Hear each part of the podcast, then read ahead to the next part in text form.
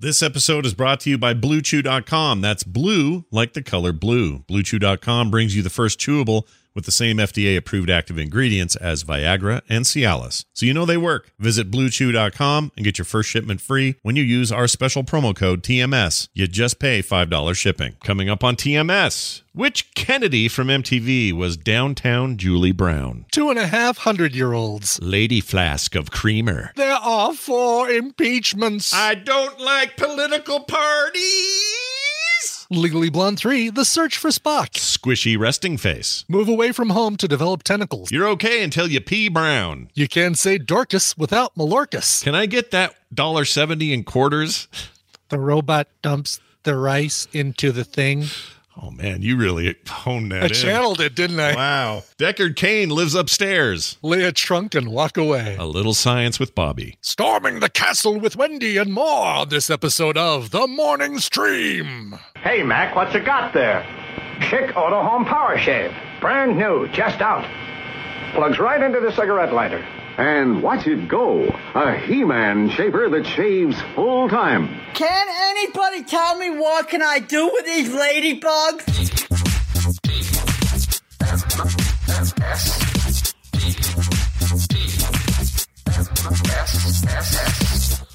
The morning stream. Rambling goes in, podcast comes out. You can't explain that.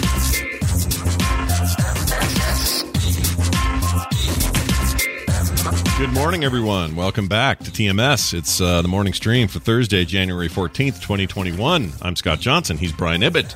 Hi. Hello and happy Thursday to you. Thanks, man. I'm uh, I'm drinking a warm drink out of my It's a Frap mug here. Warm And, drink. uh, I drink a cold drink. I drink a salty drink. I drink a sweet drink. It's a little chilly in here today because it's supposed to be in the 40s, 50s, and we didn't want to have the heater just blaring away, so we kind of let it not be on all night, and as a result, it's a little chilly in the office. But, uh, Got to get a hoodie on, drink warm beverage. I'm drinking out Mm-hmm. of the same Ember mug that has basically made the entirety of my coffee cup collection, air quotes for Yeah. those who are listening to the podcast, yeah.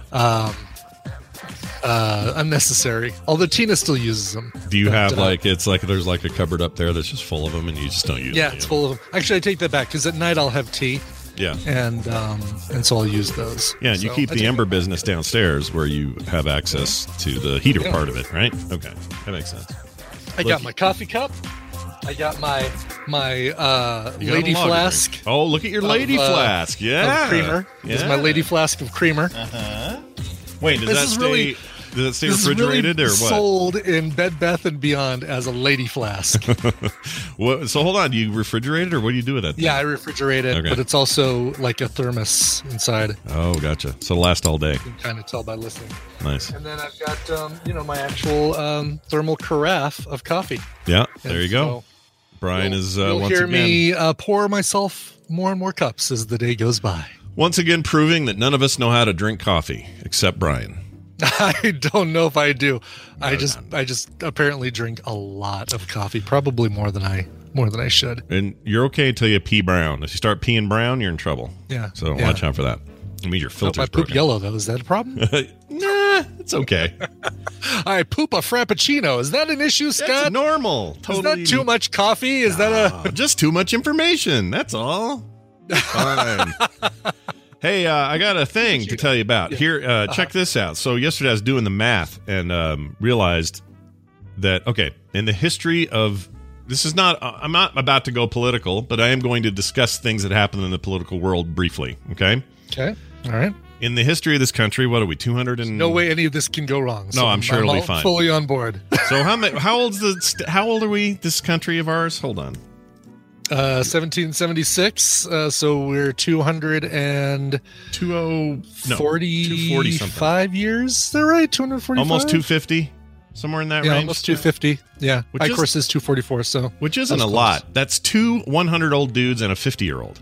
Like, it's not really that much. yes. You know what I mean?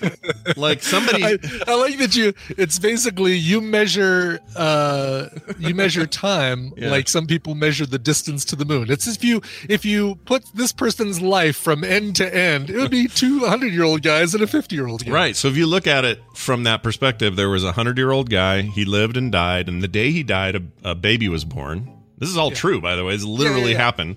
Somebody Yeah. was born. They lived a hundred years, died, Sure. and on that day, a guy who's forty five today was born. So all you Mm-hmm. forty five year olds, you're just three. What are you, third generation? Really? Technically, if everyone lived to be hundred. That's right. I can't wait till we're five guys years old. That's going to be a great day. And there'll be peanut shells on the floor. Well, we're gonna eat like kings. So here's the thing. I got to thinking about it. We we had a uh, uh, we've had we've had a total now of four impeachments in the history of this country. Uh, we had one for Andrew Johnson. Some people always some people confuse it with Andrew Jackson. That was not correct. Right. Nope, Andrew, Johnson was uh, impeached for he actually gave a guy a job without somebody's approval. It was a pretty low bar then. Um, Wow. Anyway, that so that was Like one of them. Pretty innocuous, you know? It's like, Yeah, it was real small. I mean, there was some other charges of like abuse of power or something, but none of that stuff stuck. What they got him on was that. So that was your first one, and then your second one, jump all the way forward to to Bill, Bill uh, Hillary Clinton. Bill- Hillary Clinton. Yeah, right? old Hillary Clinton there with his. Well, it uh, depends on what your definition of is. is. he got caught lying to a grand jury about whether or not he gave or uh, he, he he received. It was on the receiving end of a. It was on the receiving end, yes. Of a beach. I did not have sexual relations. Oh, yeah, I guess I did. I mean, I, Sorry. just, I guess I did, but I, I guess lied. I did. Uh, I did not. well, can we inhale. define that real quick? Uh, That was so stupid. What a dumb time in history. All right, so that happened, and that was he was impeached but not removed because it didn't make it through the Senate, but it was still an impeachment. Trump did both of those things in his first 10 days. Yeah, exactly. So he got uh, he got in trouble for lying about a about a blowy. Okay, Right, right. and then you jump up to here, and we got two in fourteen months for Donald John Trump. Right, Uh, right. we won't get into the details there, but here's my point. Three of the four, 75% of all impeachments, I was alive for, and you were alive for. Right. You were here. the- I see. In, in the 200, in the two and a half hundred year olds, uh, hundred year old people uh, history of this country Yeah. 75% of its impeachments happened during our lifetime. during our lifetime. now, to make it weirder, Van, the boy, the little grandy son that we got here, Yes, yes. he has been alive. 50% of the. Yes, he's been alive for 50% of all impeachments. Two of them happened really before Yeah. he turns two years old. That's just crazy. That is crazy. Anyway, Um, there's the math for you. No, that is nuts. But does it mean does it mean that we're going to become more of a um, of a society that that if you're on the other side, whether or not you yeah, because I want to I want to phrase this in a way that doesn't make it sound like I'm at all saying that oh he didn't do anything wrong he didn't mean to get that mob. No, I know what you're up." saying. Are you, are you worried that that partisan That- uh, right, p- like partisan gonna see- litigiousness will keep We're going going to see attempts at impeachment for Biden from the from the Republican Party. We're going to see in the next, you know, the next administration, the side that didn't win is going to do everything they can to impeach. And I know, I know, there's always been two sides. There's always been Republicans, Democrats, and I know, sure, okay, Independents and Green Party, sure, yeah, but yeah, but really, what I about mean, the Whig Party, Brian? The Whig Party. the Whigs? God, I can't forget the Whigs. yeah. But uh, no, I mean, is that is that really just what we're going to see? Is this growing, um, a wall of you're not going to get anything through if the other side has control zero zip, even if even if it might be a good idea, you're just not going to get it through because you're the other side, and and attempts at impeachment in every administration. Well, the the not get anything through part is already that's that's a fixture. I mean, that's been, forever. yeah, again, that's been Yeah. for If you want to get something through, you you either better control more than two branches of government. Well, two of or sorry, control at least the House and the presidency, or at least the Senate, Senate and and the House, or something. Two of the three big ones, right? Or else you're screwed. But here here's here's my feeling on what you just said. I think it will actually dial way back on the impeachment stuff. Uh, but I don't see the partisanship stuff. You know, it, that's not going to get any better. I mean, not in the near future.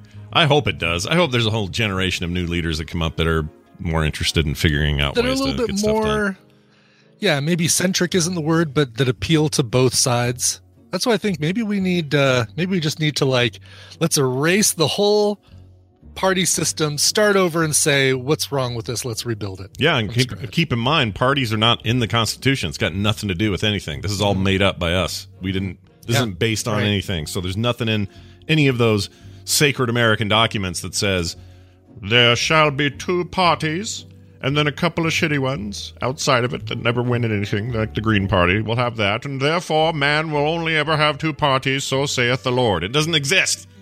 We made parties up. right The parties it's are not in the star up. trek universe there are no parties in the star trek universe That's right. The parties that- don't exist. utopic society that we see picard running around in That or I- you know, I understand the need to. they're just or- lights there are no there are no parties Parties come from from the need to organize, and I get that. So Mm-hmm. just more parties. Like let's get away from this two party system because I don't know. It feels like that would be at least closer to the idea of individualizing it instead of having it being party based. I don't know. Parties are weird. Parties are. dumb. I haven't been to a party since M- uh, March of last year. they're super spreader events scott that's that's what oh, it is is that what they're, just called now? Shoot. All right. Well. Uh, also, hey, we got an email from Robert. We were talking about movies before the show, and we like to do it on the show because Brian and I happen to be big fans of movies. yes And um, we got this one from Robert, who says, "As someone who was born in 1982, he's talking about uh, you know movies that were like about your formative years or whatever." He says, "My initial answer is Dazed and Confused." Now he sent this before he heard us talk about Dazed and Confused. He says, which had a resurgence in popularity in my high school years, 1997 to 2000. While it was clearly written about teens in the 70s, us 90s kids really connected with it. I, I, I will tell you that 20 somethings in the 90s also connected with it because I, I really latched onto that movie for whatever reason. Uh, the actual clothing styles had come full circle and, and they were relevant again. That's true. You guys dressed like a bunch of dirty 70s people in the 90s. Uh, the movie feeds the false uh, nostalgic narrative that the good old days were better than the than they were in reality. Often popular with angsty teens. a second answer is Empire Records. Excuse me, which hasn't come up yet. We haven't talked about Empire Records. I don't No, good old Rex Manning Day. Yeah. yeah, and that uh, remind me who's in that? Uh, Liv Tyler. John um, Cusack in that? No, no John Cusack. Uh, I want to say Ethan Embry. Uh, Oh, uh, um, uh, Papa Giorgio. Papa Giorgio. Um, yes. Uh, shoot, who's the guy who's like the owner?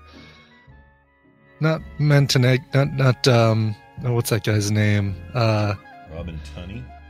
Robin Tunney. Yeah, she's in there.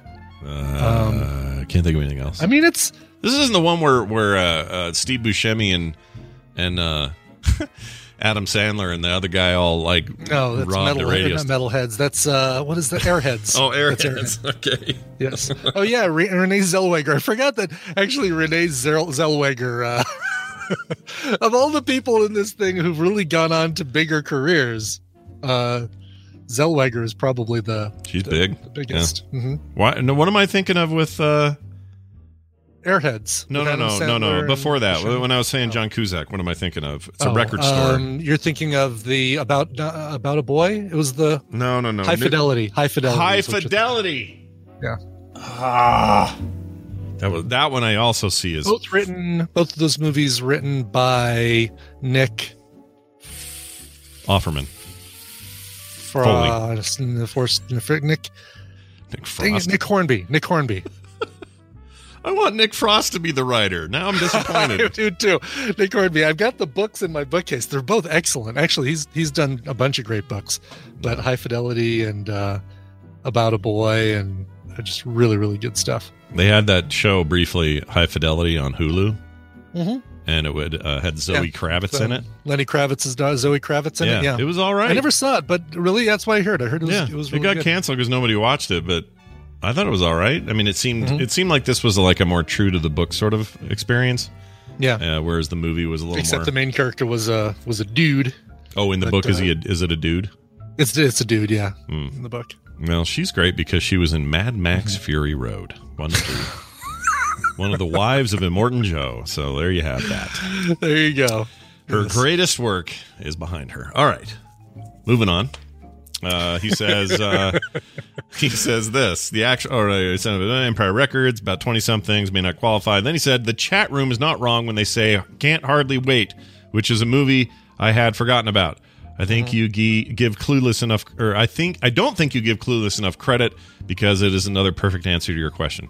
Well, that's directed at me, and let me just say this about Clueless one more time. Sure. It's fine. Okay.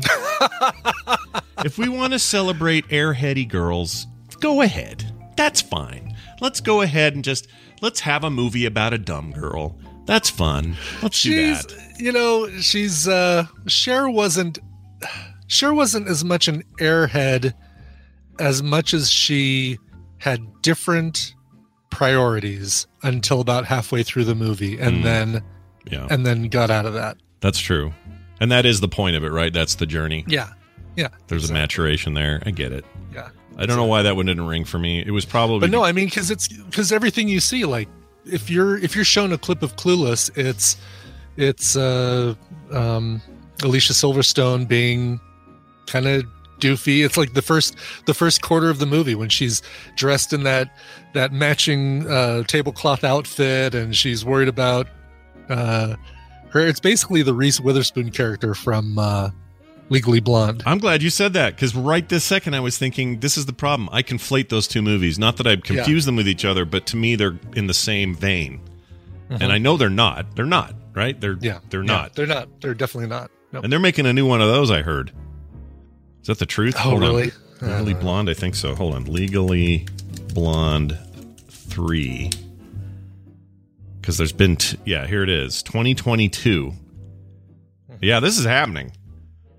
Uh, Reese Hmm. Still with Witherspoon. Reese. Uh, she's in it. Alanna Ubach and Jennifer Coolidge. I like those So people. Jennifer Coolidge uh, bringing her yeah, bringing her along, dragging her out again. Stifler's mom making a making a turn. She's she is great. I mean, I love Jennifer Coolidge and all the Christopher Guest stuff, but Yeah, she's awesome.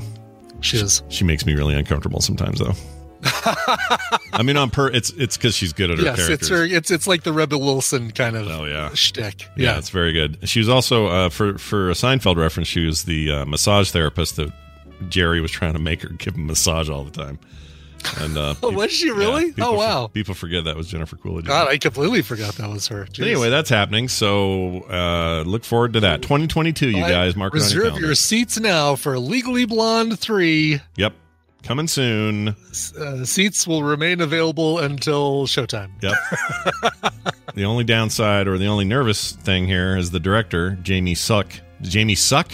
Oh my gosh. S U K. What? Suck. Maybe Oh, it's really? Suk. Okay. Might Huh? be Suk. I don't know. Maybe Sook. Sure. They've made one short film and no theatrical films, and there is no picture of them, and we have no idea who that person is. So good luck Well. with that.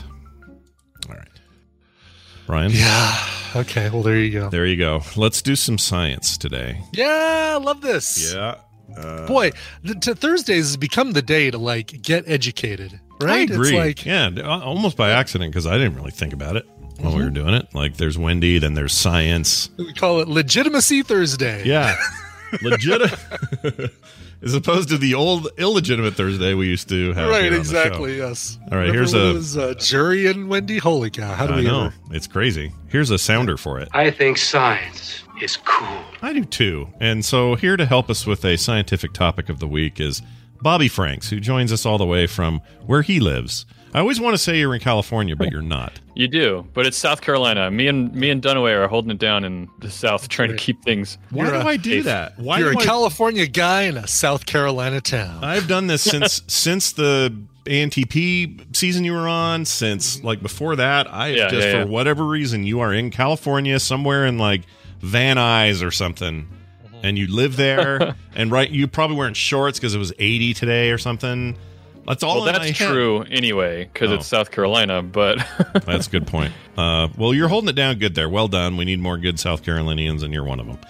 I don't know what that yeah. means. I have something, I- uh, uh, something that you might find interesting, like a trivia. You were talking earlier about in the show about um, putting people's lives end to end in the history of the United States. Oh yeah, sure. I just saw a YouTube video, a Vsauce video, um, where he he pointed out that Harriet Tubman Mm-hmm. was um, alive during both Thomas Jefferson being alive and also Ronald Reagan. Oh wow, that's Oh, that's a wow, span. that's crazy. Jeez. Yeah. Well, so somebody just died today and they are 100 today, Mm-hmm. that means they were born in 1921, right? Yeah. Yes. So, far, so good. So, right. so, so if you think about the things everybody saw, if you were born in 21, the things you saw Mm-hmm. from let's say even just 10 years old, 31 and forward, you it, that's a that's a massive Oh yeah. timeline of progression, change, technological jumps. Like that's just a crazy. That's crazy. I mean, we're going to be able to say the same thing. We we saw the birth of the internet. We saw um, mobile phones become, you know, something that was attached to the middle of your car and then taken out and then flipped open, but then now become the the center of your life and the reason people Yeah, fall off yeah. the sides of the Grand Canyon. Yeah, well, think about it. Like, if you're in your 50s, you've been alive for like 20% of our nation's life. That's just insane to even say Oh, those there words. we go. See, that's the way to look at this. That's cool. That's weird. but I guess Yeah. every. Well, okay. So if you were, oh man, now my brain's going places. that is that's just I don't know. I guess it just has a way of shrinking it all down. Still like calling it two and a half hundred year old men. yeah, I, I do enjoy that one. Yeah. that's not bad. All right. Uh, Which well, is the new, new uh, show starring Charlie Sheen and Jon Cryer. there you go. Uh, we're gonna do a story today about uh, something that isn't about COVID vaccines. It isn't about you know, Yeah, yeah, yeah. the, that sort Take of a, stuff. take a steer. Instead, we want Yeah. to look at cats. Why? Why cats today, Bobby? What's happening? We like looking at cats. Well, you know, you know, I just thought, I guess, we bring it bring it down to earth. I don't know. We've been doing such serious stuff with COVID, and I, we'll have to touch base on that every once in a while, I suppose, because it's our life lately. Um, but uh, but I was looking through, and also science news is pretty hard to find this time of year. Let's be honest. Um, um, but uh, but I saw this news report that talked about um, that uh, science uh, research study that was done on the facial expressions of grumpy cats. You know, I, I, I should say this like a morning show, right? Like, hey, Scott, have you heard of uh, uh, grumpy cats on the internet? Well, hold on a second. After we talk about we talked to our weather guy, we'll be right back with more about these grumpy cats. Brian, have you heard of these? I think I've heard of it. a grumpy cat. Are you saying there's more than one? Well, that's the thing, right? Everybody, when you say grumpy cat, they all think of that one cat that finally died that uh, yeah, Yeah. yeah. was so popular or whatever, and now they got millions. Yeah, of dollars. but grumpy cats in general, uh, there are breeds of cats. They're like flat-faced cats are often referred to like grumpy breeds of cats. They all have that grumpy-looking face, and so um, there was uh, some research that was done looking at the the facial expression of these cats and and looking looking into their ability to communicate with us with facial expressions and and whether or not flat-faced breeds of cats have an impaired ability to do that. So what they did was they they took thousands of cat face pictures um, that they just sourced on Google Images, and then a bunch of them that that were in like neutral settings, supposedly neutral faces, and then they took a bunch of uh, cat pictures of of cat faces uh, during um during surgery to have their uteruses removed. Jeez, were they awake during that? What's the deal with that? I don't. I, I I think they were anesthetized at some point, but I guess their idea was uh, they're probably going to have a pained face during this surgery. Yeah, So uh, they they reliably could say like, okay, these cats are in pain, yeah. and these ones are not. Um, they and don't then have a selection of uh, uh, faces on a piece of paper that they can circle to say, all right, how bad is the pain right now? Is it this squished face or this Right. squished face? well, so wait. So what you're saying to me? Because I've never thought of a cat as very expressive anyway. So if there's like my daughter's cat, Deckard Cain, upstairs, whenever he sees me or looks me in the face, I don't know what he wants. I can't tell. There's no difference to me than him saying I'm hungry to I just want to be in here because the dog's around and I want to tease the dog or whatever. I, like I don't know that. Yeah. I can't tell the difference anyway. And so you're saying these cats are even less expressive than that. Right. So cats are actually very expressive, and even just in their face. It's just that humans uh, have a very hard time interpreting a cat's facial expressions. There's actually been research done on that particular topic as well. The more um, people who have a lot of um, interaction with a lot of different kinds of cats, so say like veterinarians, um, they score pretty well on being able to identify cat facial expressions, but most people cannot do very well at all. But they have like like a dozen different facial expressions that are pretty easily uniquely categorized to express how they're feeling on their face. It's just hard for us to to interpret those. Mm, it's interesting. So these so Yeah. these flat face cats are just they're hosed because Right. Well, the pained expression in a cat actually is that kind of like squished, uh, is kind of a squished face. Like the features of the face kind of go inward toward the middle of the face, and then the cheeks go broad out. So basically, like the way a flat faced cat looked. And so what they mm-hmm. did was they they, a- they analyzed all these, and they found out that the variation between normal cats and their pained expression normal i should i shouldn't say i'm sorry to all the flat faced cats out there yeah, the abnormalization. Just because that cat has squishy resting face doesn't I'm mean sorry. I'm about uh, to be. I'm about to be canceled right now. You can feel it. We got Um, cat lovers, yeah. man. You can feel Yeah. it. Um, so the variation between flat-faced cats, like Persian cats, for example, or non-flat-faced cats, like like an Egyptian long-featured cat, Sure. uh, is is much less in the fat, flat-faced cats, and and it just means that we have a even harder time um, distinguishing or, and being able to tell at least when these cats are in pain, but probably their facial expressions in general. So I always thought, or I thought I heard, and I could be wrong, but I thought I thought the whole thing with Grumpy Cat, the Grumpy Cat, was that that cat had a form of, um, I forget what they called it. It may have been like sort of a someone compared it to like if cats could have Down syndrome or or or you know a- a, a condition where um your face is in particular is a sign of the thing that you that, that you've got like some chromosomal thing. Uh, Yeah, that's that- what that was, and that's different though than what you're talking about, right? That's a whole separate bag of Well, chips. well, Grumpy Cat's expression was like extreme, right? It had like the the angry looking eyes and the downturned mouth and stuff like that. frown, I- pronounced I, frown, think yeah. if I remember correctly, that that the Grumpy Cat had uh, feline dwarfism, and that Oh. caused that. That's what it was. Mm-hmm, Yeah, le- Yeah. leave it to me to jump to five other things that weren't the actual thing. That's me. That's what I do here. It's very But, but scientific. yeah, I mean Persians Persians have that that kind of perma frown just because of their the the shortness of their their face. You know. Yeah, it's just smushed, kind of smushed in. And that, so there's a reason I wanted to bring this up and that I think it's important that we talk about it. And it's because, serious, everyone. um, it's because, I can't hold a straight face, um, is because we, we give cats a lot of crap for not being emotive like dogs, okay? Yeah. I mean, And technically, fact they is- give us a lot of crap as well, but keep going. But that's true. But, but the fact is, we have selectively bred these cats to be the way that they are. So, how much of an injustice is it that we selectively breed cats to have harder to read expressions, and then we turn around and give them crap for it? And then uh, I just think we all need to be nicer to cats. Wow, look at that. I hadn't thought about that. That's our fault. solution to the Yeah. problem. Yeah, Let's we do this nicer with to pets. cats. All pets are basically like hundreds of years of evolution, or maybe thousands of years of, uh, maybe more than that of evolution, and we Yeah. crammed it all into like fifty years of turning a fox into a freaking dog. You know? Right. And it literally, it was like, oh, this cat looks funny. Let's make more of them.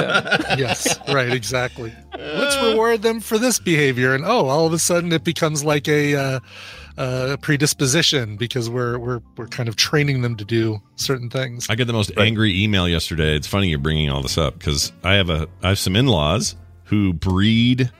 I forgot the breed of the dog, but they breed these do- these dogs, and they're very expensive, very sought after dogs.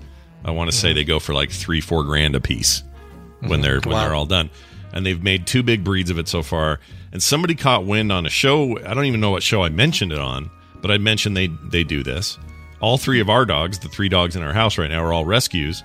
But I mentioned this, and I got the most angry email about breeding Like I guess nobody wants breeders now. That's a bad Really? thing, right? Yeah, I guess they're real. They were super pissed, and I think it's because some people, well, these people in particular, were like, "Look, there's there's no shortage of dogs who need homes in in shelters and otherwise, you know, uh, bad situations. So why would you go breed a bunch of dogs and spend three four thousand dollars on that dog?" To uh, you know, instead of doing this, which will save an animal, instead you got to have your little fancy animal or whatever. That was kind of their take. And I'd I don't heard, know. I don't know why they're going after me because a I'm not breeding the dogs, and b I don't know what B is. There's no B. I don't have a B. There's no step three. There's no step three. Yeah. We're two. I, I don't know how I feel about breeders in general, but I think that particular argument maybe isn't great. Because, I mean, how else could you put, like, well, you know, don't buy this, instead buy that because the extra money you're spending could be going to charity? Like, I don't know. Yeah. Like, It gets it's- messy. It's, It gets messy. it's, yeah, exactly. yeah. Nobody wants messy unless you're a cat. All right. Although, And you oh, like it messy. Actually, uh, this is another thing about cats that pissed me off. Most cats are fine. Whatever. I like cats. They're fine. Uh, but Deckard, Deckard Cain, the cat who lives upstairs, he, unlike every other cat I've ever known, every cat I've known, when they use their litter box, they attempt to bury what they just made. Okay? That's the mm-hmm. point of a litter box is not just to have a place to do it, but a place to cover it as well. That's why it's loose. Right. So you Cats are one of only two species on Earth that that cover their their poop. Right. And so you would think, given that notoriety of a cat being one of the two species in the world that covers its poop, that this cat would cover its poop. But I'm here to tell you that Deckard Cain, the cat, does not cover his poop ever. He goes in, lays a, a, a trunk, and then walks away as if no, someone be- else is going to do the it. equivalent of the the frat boy that calls everybody in to to check out the size of the dookie he just left in the uh, upstairs toilet. I mean, you may not be wrong. There's another kitty in the house right now, temporarily. Long story, but maybe he wants to show off to that cat, but he will not bury his poo. Meanwhile, I got this spastic freaking uh, min pin uh, Italian Greyhound mix, Rainer, the female dog, who I take outside all the time. And when she peeps or poops, she'll do it. And then she'll walk eight feet, and then she'll start kicking the ground as if she's Yeah. burying it in the wrong direction, five feet Right. from where it was. If, if she's got this built-in weird broken uh, initiative, but the cat doesn't. Like, what's go- what's wrong with this cat? Is Deckard the, the Maine Coon? Uh, yes, it is a Maine Coon. It's funny that you bring up Maine Coons because in this study they were like the aberrant animal that that did not match any of the other mm-hmm. correlations in the study. They're so maybe it's not a just in general. Yeah, maybe Yeah. they're just not cat-like. Maine Coons are dicks, is what I'm saying. That's what we're getting to. Yeah. And my daughter loves that cat, but she says that while it scratches her, while she's covering up a poo that he didn't cover. Like she is, she has the patience of Job. Is that the right guy? He's the biblical guy that had all yeah. the patience, Yeah, right? and he's the one who's known for patience. Yeah. All right. They were all waiting in the waiting room. Just uh, he he would see so many on a That's right. Monday. Exactly. Yes. Yeah. the waiting room. Yeah. Yeah. there you go. the waiting room. Uh, hey, well, this is great. Uh, I would like to hear more science things, and it turns out you have a podcast that does just that. Why don't you tell people what it is and where to get it? Yeah, you can hear me every Monday. Uh, we put out all around science. That's uh, my science podcast. Me and my co-host Mora. We talk about science news and just generally science topics. And it's uh, it's a lot of fun. It's it's it's a it's less like the science podcast you get out there, which which kind of like dryly report the science news and and are boring. Yeah. Um, and ours is very entertaining, and that's why you should be listening to it. Nice. I like it. Throw a little shade on the other science podcast and promote your own. This is the way to do it. This is the way I work. Back when I, I heard start- that's how marketing works. That's when I started the instance. I I did a lot of talk like that. Like, yeah, all these other shows suck. I'm going to make my own. And the rest Exactly, was history. yeah. That's kind of what you do with TMS, right? Yeah. Morning yeah, it's shows the suck. answer to morning uh, radio. Yeah, but we're punching down. No, we're punching up, right? Right, Because the right, right. radio stations are still, you know, big, and so Brian and I are punching up when we say that. We're punching. And down. so are as you. long as you're doing that. yeah, as long as you're punching up, everything's fine. It's uh, Bobby Franks, everybody. Thanks for hanging with us today, and we'll see you next week. Thanks, Bobby. Thank you. Bye. I like that segment. It's fun. It is. It's great. It's a. It's a. It's a cool new uh, addition to the family. It's a rare thing we do on the show is add new content. Mhm. So, uh, what we're saying, Bobby, is you have our addresses, and we require minimum payments. Just kidding. tithe. I think we call it a tithe. Oh, is it a tithe? Okay, ten percent of yes. your of your earnings. All right, Yes, let's get uh, let's get here to this right here. We're gonna do some news, and it's brought to you by. Yes, Graham McPherson is turning 60, actually turned 60 yesterday. Born in Hastings, Sussex, England, but you don't know him as Graham McPherson. You know him as Suggs. He's the lead singer, is telling you about his house in the middle of the street, or It Must Be Love, or his baggy trousers, or One Step. Whoop, hold on, let's do this right. One Step Beyond. Anyway. Uh, lead singer of Madness, and to celebrate his 60, uh, 60th birthday, we're going to be celebrating with some covers of and by Madness today on Coverville, 1 p.m. Mountain Time, twitch.tv slash Coverville. Claire Gax has never heard of these songs. That's why you need to be there because this is like new stuff. This is you're uh, What? You're in the UK and you don't know Madness? They don't. They don't get madness where they live in the UK, Brian. In the middle of our street, our, Our house. That was where we used to sleep. I think Oh, they- she's saying she's kidding. Okay, good. Oh, she. Okay. All right. Well, that that'll teach us. Never read the chat room, I guess. yeah, that's the don't lesson Believe, don't believe everything the chat room says because you don't know. Nope, you have no idea. All right, let's move on to this uh, Florida man story. We've had a few of those this week. Florida man. You could argue January's been all about a certain Florida man. You could. Uh, also, isn't it illegal to live in your business in Florida? I don't think you can do that. yeah, I don't know. I don't know. We'll get into it. Uh, Florida man accused of setting his own truck on fire to give deputies something to do. Nice. Good. right? You guys look bored. Let me give you something to do. yeah, what are y'all doing over there? Nothing? How about this? You got you got time to lean, you got time to clean. That's right. My mom used to say those words. Yeah, that was uh, Taco Bell Taco Bell mantra from Jan, the uh, manager in her polyester suit. Yeah. Did she, um, did she, um, hmm, Jan. Why is that familiar? Polyester suit and someone named Jan. Why is that? Why is that ringing a bell? Probably probably the Brady Bunch. I don't know. You know what? Maybe. that, that show featured a person named Jan and polyester suits. Marsha, Marsha, Marsha. All right. a Florida man set his own truck aflame. He wanted to give deputies something to do, according to the Oscalu- Oak- Okaloosa County Sheriff's Office. Okaloosa? O- Okaloosa. Sure. Sure. Deputies said they received reports of a loud explosion on Mare Creek Road. Uh, they found a 2002 Chevrolet Silverado uh, fully engulfed in flames. Let me take this as a reminder to go watch 1984's Silverado. It is a fantastic film. Great movie. One of my favorite westerns. Sure. When authorities arrived on the scene, 28 year old Kevin Murphy. Uh, why is that name familiar? Kevin Murphy. Is that one? Uh, uh, uh, Britney Spears' actor- boyfriend or something? An actor named Kevin Murphy, isn't? uh Kevin Murphy. Why is is he? Oh no, Kevin. Um, who's the kid who was on uh, Entourage? Was his name Kevin Murphy, the actor? Uh, I don't know. I never watched Entourage. Is that know. Bad? Is that a thing I should go wrong. back to, Brian? Did I miss out not seeing Entourage? no. Okay. I can. That's a thing in time, and it stood for what it was, and that's. I can just leave it. I don't Mm. need to. Yeah, Okay. It's Yeah, not like can- The Sopranos, where that. that's awesome and everyone should see it. It's not like Right. that. Oh, Okay. Kevin Murphy is the uh, voice and puppeteer of Tom Servo on uh, Mystery Science Theater. That's it. I knew it was That's familiar. why. That's why you know it. Yep. Oh. Okay.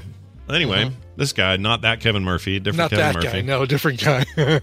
He was placed in handcuffs, and when deputies searched him, they said they found a glass pipe that was used to smoke methamphetamine, oh, wow. blue ice. Really? There's a there's a wrinkle to the story I didn't see coming. Weird. Said they had that in his pocket, had a uh, and a folded up dollar bill with traces of meth in his wallet. So he had a buck on him. uh, when questioned, Murphy said he wanted something for the sheriff's office to do, and he wanted to give himself an early Christmas present, so he set his truck on fire. Uh, record show Murphy claimed he poured gas inside the Chevy's cab and then under the truck, and then created a trail away from the vehicle to set the fire, just like some kind of cartoon. Oh, that's funny because I just did a GIF about this, Chad. I'm going to show you guys. Hold on. I just did this yesterday while I was watching Looney Tunes. So it's Bugs Bunny with one of those trails, and then he poofs it out there at the end. Love like that. Yeah, Yes. it's good. By the way, can I can I tell you why my head went to the kid on Entourage? Of course. The actor's name is Kevin Connolly. He played a character named Eric Murphy. Oh my gosh, really? He was a Kevin who played a Murphy, which is why That's great. why I went there. That's great. I love You that know, kind of if there's one reason, if there's two reasons to watch uh, Entourage, Mm-hmm. and if neither of these appeal to you, then you can just keep keep skipping it. But um, Jeremy Piven as Ari Gold is uh, uh, one of the great TV characters created. Is he Uh, Jer- it's is he just like all the other Jeremy Piven roles, or is it a different He's kind? kind of a lot like the other Jeremy Piven roles, but a lot darker. okay, all right. and it's the uh it's where you uh, for get the first taste of an aquaman movie directed by james cameron that never came to be Is that really? I didn't know this was a thing. yeah there was the, the movie within a movie or the the movie within a tv series was uh james cameron's aquaman There's probably some YouTube thing I could look at. Easily Yeah. easily Maybe I'll do that. Yep.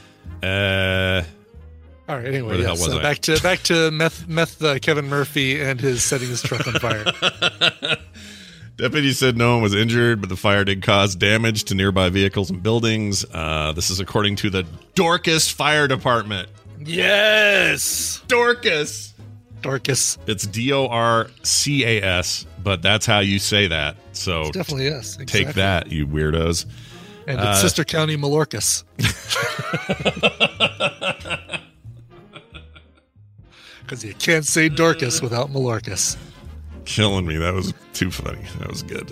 Um, Murphy's facing charges of second degree arson, uh, possession of methamphetamine, and possession of drug paraphernalia, and being so dirt poor he only had one dollar. All right. Moving on. Here's a uh, Starbucks story. Uh, sometimes you'll go to Starbucks, right? Once in a while. Yeah, Yeah. yeah, maybe about uh, once every couple of weeks. I usually go there to get ground coffee for the, um, for the French press, and if I'm there, I'll pick up a, uh, you know, an almond milk latte or something. Well, if you're ever feeling litigious, apparently you can bring some pretty silly lawsuits against that company. Sweet, I'm Uh, all over it. The Star Starbucks gift card lawsuit spills into arbitration. The uh, dispute started at a WeHo Starbucks. I don't know what WeHo means. West Hollywood. We oh, West Hollywood. Is that what they call themselves? yeah, WeHo? yeah, like South Hol- South uh, Houston Street is Soho. Like all these. Oh, Uh, WeHo. We have the Okay. RiNo District, which is the River North. Oh, that's cool. Yeah. What do we have? Like, I don't know. I don't have anything cool like that. Let me think Uh, about it. SoCal is kind of like that. Um, We call it the 801. there you go. That's good too. Well, Yeah. technically, that band that you played on the show called it that, and so now they I called call it that, but now you guys call I it. that. love it. I think it's ever since I heard that song, which is a fantastic song, and I got super hooked on that band as a result. Yeah. yeah. I do it all the time now. So people are like, "Were you born there?" Oh yeah, born and raised in the 801. I'll say, yeah, Yeah. I love that. Um. Anyway, where is it here? Oh. Uh, so here's the deal. You're going to laugh because this is so stupid. A lawsuit filed by a man alleges Starbucks uh, Corporation in 2019 wrongfully denied him one dollar and seventy cents cash redemption from the balance of his gift card in one of its West Hollywood stores was put on hold by a judge Wednesday due to a dispute whether the matter should be resolved in arbitration or not.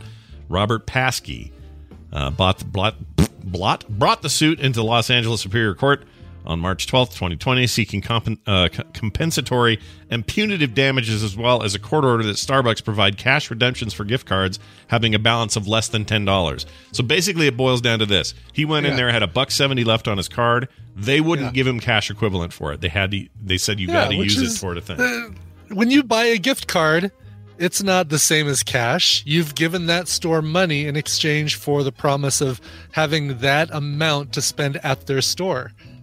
Not, Right. I'll spend half of it at the store and get the rest back in cash, please. No, Yeah. that's not how it works. No, it's not how it works. Uh, but I can't believe he's doing this. So he's trying to get. It doesn't say how much he wants. I guarantee it's more than a buck seventy. Yeah, should just it is. And he wants out. buck seventy plus all of his court co- court costs, right? His Yeah, like yeah. lawyer fees. Yeah, f off, f right off with your card with a buck seventy on it. Douche nozzle. A hole. That's like half a coffee. You're gonna get another one anyway. Right. Just buy a coffee and apply the balance to the coffee, and you're done. Yeah. What were you gonna do with the buck 70? What the hell? You're gonna go give it to me in quarters. I got to get to the arcade. This is an injustice. right, how much is a how much is a cake pop? Oh, too much. How much is uh biscotti? Oh, too much. How much is uh How much is that? That I don't know. What else do you even get there? Just buy a coffee. That's why you were there. Oh, I'm annoyed. I'm annoyed by this guy. I don't even know him, and I'm mad. Can I buy a new gift card Yeah, with that? dollar seventy gift card. Anyway, um, other Starbucks stores in California have the uh, same practice, and the writing on the back of the company's cards states that the gift cards are not redeemable for cash. So once again, these are the terms of service to which you are obliged to follow. Quit pretending the government is censoring you, and quit pretending your card is important at a buck And I'm 70. guessing because it was a ten dollar gift card, Yeah. I'm guessing it's not something he bought himself. Like I don't see Right. him walking in Starbucks. Let me buy a ten dollar gift card. This is probably something that was included with a Christmas present or an office bonus or something like that. Yeah. That um, and he wants the cash. Yep. It's like take it up with the person who bought it. Uh, you know what I would have done if I would have been if I was the barista at the counter. I think I would have just pulled a buck seventy. I would have pulled two bucks out of my po- pocket and said, "Keep the change and freaking get out of here." Is what I would have done. Yeah. You can still have the gift card. Here's the money if you're so worried about it. Save I mean, everybody. technically, that's what he was asking for. But yeah, yeah, yeah. but uh, but he wanted the company to give him money, not uh, the nice barista Scott. Who Exactly. always gets his name wrong every time he goes in there for a half calf double foam extra hot I'll have. mocha caliente, whatever. I will have a grande iced mocha frappuccino. Oh, that's right. and some lettuce.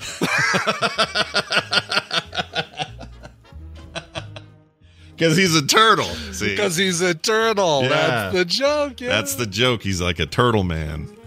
Ah, very well done. Yeah, Bobby. Why does uh, Mitch McConnell have that uh, that grumpy cat face? Because Yeah. there's something. Is he in pain? Yeah, is that Tell us. genetic? Is that uh is that have we bred that into him? What's going on with that face? That's right. Have I love that. Um all right. Let's move on to uh oh we have one yeah, we got time for one more story. Um Moley's futuristic robot kitchen assistant can cook up to 5,000 recipes from scratch. Yeah, Look at this thing. I saw that thing. Look at that. Do you want one? No. Okay. I feel like I might. We're close to Rosie. I mean, we're getting pretty close to having Rosie, but uh, Chat room, there's a photo for you. That thing is pretty gnarly. Uh, yeah, you know where I saw that thing? I think I remember seeing that in. Uh, it was called GLaDOS. Uh, Right. She was telling you to go jump through some walls while she made exactly. food. Yes. Huh. Yeah. Cake is a lie. Uh, there's a whole thing on here, but I'll basically just give you the rundown. At the uh, robotic, or excuse me, they displayed this company, Moley Robotics, displayed the world's first automated robotic kitchen at CES 21, which is happening, well, just is ending now.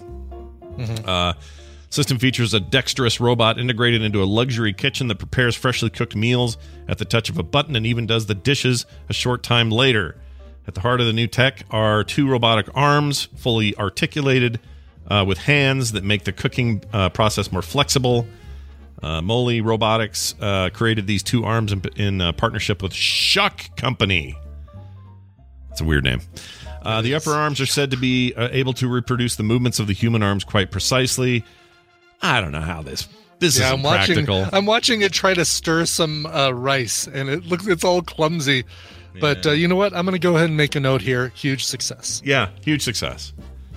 Well done. I get the references. Very good. Thank you. Thank you very much. Uh, so if you want a robotic kitchen, CES 21 found it for you. It's uh, Moley Can it make Robotics. risotto? That's the question. Yeah. And I'm sure this is super cheap, like cost barely a dime. Oh yeah, it's something like uh, thirty thousand, thirty thousand to fifty-five thousand pounds.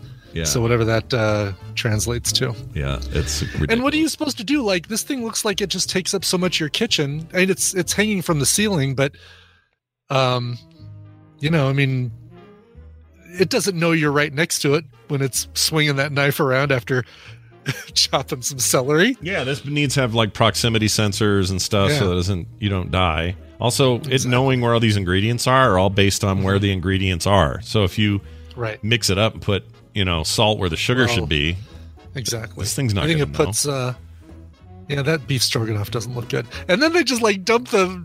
They really. This robot dumps the rice into a thing. Like it's right there in the video. You can watch this robot dump the rice into a thing. there are many flavors you could get. Away from the DiGiorno.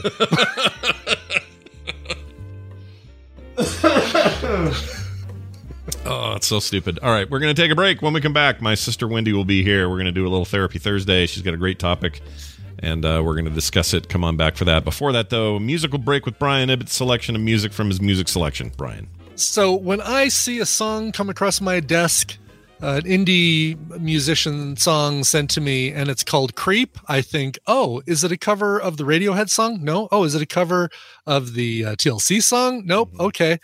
So it's immediately I'm thinking, oh, another song now called "Creep." Like we needed another one. But then I listened to it, and I gotta say, I'm I'm hooked. Mm. Um, this is performed by Sydney Sherwood. Uh, she's got a brand new uh, EP coming out called Headspace. Comes out at the end of February, and uh, this is the first single from it. Um, it's created by Jared Dillon of Red Thirteen Studios, and this first single off of her EP, as I mentioned, produced and co-written by Brian Craddock, who's the guitarist of Daughtry, the band Daughtry, Wow. named after the guy Daughtry from Yeah. American Idol. um, this thing is great. It's a really, really good song. So I'm all right with another creep. Let's bring it on. Sydney Sherwood from her brand new album Headspace. Here is Creep.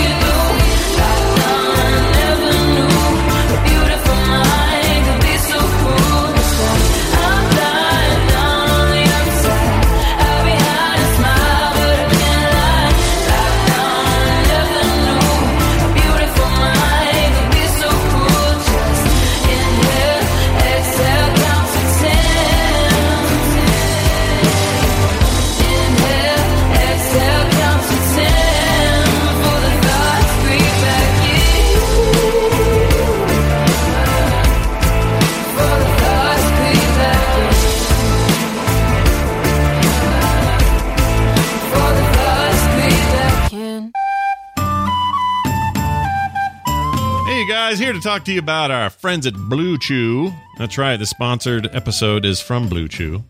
Blue Chew brings you the first chewable with the same FDA active ingredients as Viagra and Cialis. It's something we could all use a little more of right now, right? You know what I mean. You can increase your performance and get that extra confidence in bed, guys. BlueChew.com. That's blue like the color blue. You can take them anytime, day or night, even on a full stomach. So you can be ready whenever the opportunity arises. Blue Chew is made in the USA. It's prescribed online by licensed physicians, so you don't have to go to the doctor or wait in line. It's even cheaper than a pharmacy. And they prepare and ship them right to you in a discreet package, no awkwardness. And you don't need to leave the house. If you could benefit from where, I don't know, the confidence matters, Blue Chew is the fastest way to enhance your performance. Right now, we've got a special deal for our listeners. Visit bluechew.com and get your first shipment free when you use our special code TMS. Just pay $5 shipping. Again, that's B L U E, blue like the color blue, chew.com slash TMS. Blue Chew is the better, cheaper choice, and we thank them for sponsoring the show.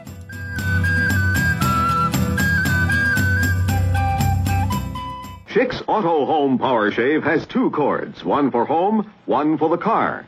So now, wherever you are, you're only a cord's length away from a perfect shave. I don't know how they did that, but I liked it.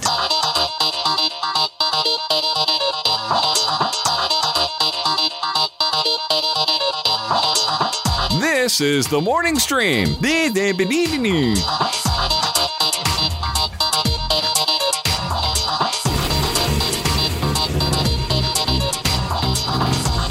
It's officially my favorite of the Fletchers. Uh, pers- personally. There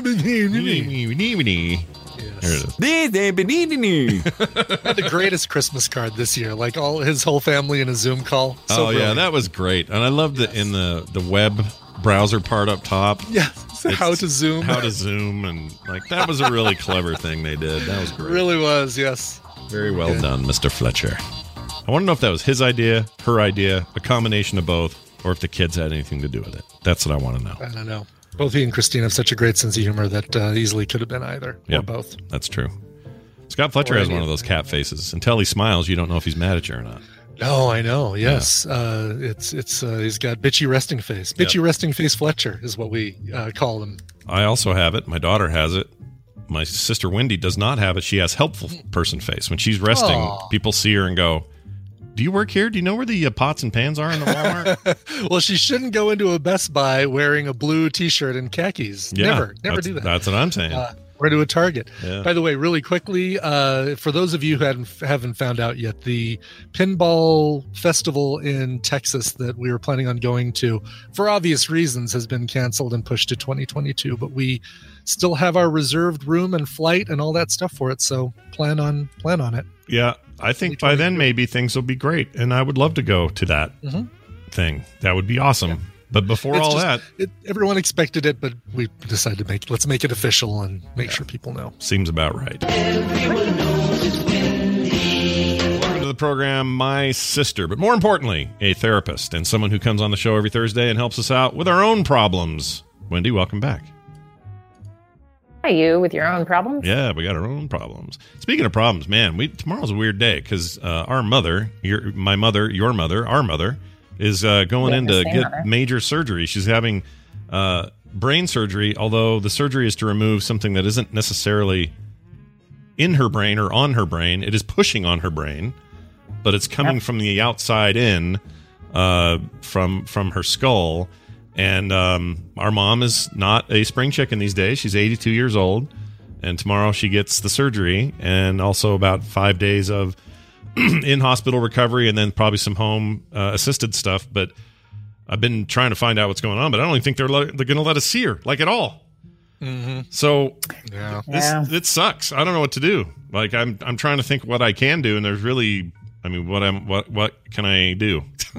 I can't do anything. Yeah, Except- I mean, Tina's dad. Tina's dad uh, uh, has been having chemo or finished up his chemo treatments right at the uh, end of end of the year last year, and had to go to all those alone. Like we couldn't go with him. His wife couldn't go with him. Like he just basically had to sit in the chair alone, which sucks. That does suck. So I don't know. Not that that's today's topic, but I don't know if I've ever felt quite this uh, useless, you know, in a situation like this. Because normally, in nor- in a normal time, all of us would be taking Yeah. tomorrow off. We would all be at the hospital, arriving with her, signing her in, talking to her before they wheel her off. Like we would be having all of these these things, and, and we can't do it. It's just Yeah. dumb. it's dumb. I hate it. I hate it. It is dumb. seems It like is. It is dumb. I, I, and I mean, I I would be there, and I told Misha, I said, well, if things would go south, you got. I'll get on a plane, but I need someone to tell me. like I don't. You know what I mean? Yeah, we got to keep. and then I can only see her if she's dying because then I'm gonna get her COVID. I, you know, it's such a. Right. I hate it. It's hate so effed up. And the the big my biggest uh, I think I'm trying not to do. It there's a tendency. Maybe today's a little about this. So you tell me if this leads into that or not. But there is a feeling I have of when I think about okay, we can't see her, we can't do this, can't do this. I get very resentful that we as a people, as a nation, couldn't couldn't be better at this. Well, plenty of other Yeah. countries in similar situations in terms of uh, population and everything else did do this. So why couldn't we freaking do this and do it much earlier so that not just me, but hundreds of thousands, if not millions of people affected by just stuff like my mom's thing, like someone having a heart attack, like somebody fell down the stairs, like whatever it may be, that we could all we could at this stage be be with them. Like we could have done it. But we didn't mm-hmm. freaking do it. And so part of me wants to blame everybody who didn't try very hard. Mm-hmm. And obviously that's going to get me zero distance any direction. Like I'm not going to get anywhere with that kind of feeling in my guts, but but it's hard not to. It's hard not to feel that way. You know, we tried really hard. We still are. We're still being like ridiculously careful. Uh constantly turning people down for like, you know, Kim's all of Kim's friends, their little flock of friends are like, "We should have girls' night. We'll, we'll mask up and go to this place that has nice airy room in it." And I'll be able to. And Kim's like, "No, I've got a grand uh, grandson. I got stuff. I don't want to. I'm not going. Uh, Scott's or yeah, Scott's mom's about to get brain surgery. We're not going because we don't know what that looks like yet. Like we're still being good and everybody's not, and it makes me mad. So anyway, does that lead to our discussion, Wendy, or no? Oh, Actually, uh, let me say this though, um, and maybe this is like my my inner chipper silver lining part of me. Um, but she, and maybe it's because I spent I, twice in my child rearing experience. I got two kids with birth defects that were the best version of a birth defect you can get, and I think mom has the best brain tumor you can get. Yeah. And maybe I got to stop doing that, but it really is. It's one of those slow growing. Um, the re- only reason it got discovered is because she started to have some effects from uh, it's a size of an orange Yeah. pushing on her brain, which is kind of insane that the brain can just sort of compensate for that long Yeah. While something grows in there. That's crazy. Well, because the Anyway. doc- doctor said like what, like twelve years this thing has been growing or something. Yeah, I think it's more than that, but yeah. Um, and there, that's the you know, there's a type of tumor that is like that. It's just so so so slow, and you just wouldn't know it's there until there's some kind of effect from it. You know. Right. Um, you know, my my sister in law had a a similar type of brain tumor, but it was in a very different place, so it was very problematic. But it's similarly not cancerous, and then slow slow growing, and they think she probably had as a child, and then it sort of started causing problems at 26. So, yeah, I mean that sounds dumb, but I'm glad it's that. And I guess I am too. Like there are there. That's the other thing. You're you're forced. You have to force yourself to do in all of this is go. Well, you think I have it bad, and then just look around you. Like there are there are people in way harder situations. Um, whether it's this stu- this sort of thing or uh, you know somebody with full blown all inside their brain cancer and they're 32 and uh, have four ki- little babies that they can't take care of now. Like there's a lot worse situations out there, and I'm trying to remember that all the time. And then then I'll look over at Kim and I'll you know she's upset and crying because her sister has stage four cancer and is now dealing with all of that stuff and another reason for her to be careful because she needs to be around in case something goes goes south. But here's the thing: if they does if something does go south, what am I supposed to do? You know what I mean? Like, do I run over to St. Mark's Hospital, where I think I was born, by the way? That's a weird thing. uh, where they're doing the surgery, and do I just go over there and demand to see my mom, or like what do I do? I can't, right? They'll just say, "Sir." I don't know. And I don't know what people have. I mean, the other aspect of coming in at this stage of the game with COVID is hospitals. I mean, if they're not overrun, which is happening everywhere, um, they have protocols and ways to do things maybe differently than at first, right? At first, it was, I mean, before we knew it wasn't uh, as contagious on surfaces, right? Um, and other factors, and like w- nurses wearing garbage bags because they didn't have protective gear. I, I mean, we're at a different stage in that regard. So I would assume they'd have some type of here's the protocol. You can come in and say whatever, goodbye. But that can't happen because I have a three hour flight. So you just stay on top of it, Scott, and let me know. Yeah, I will. I don't know. You know, they're gonna. I assume we have to rely on.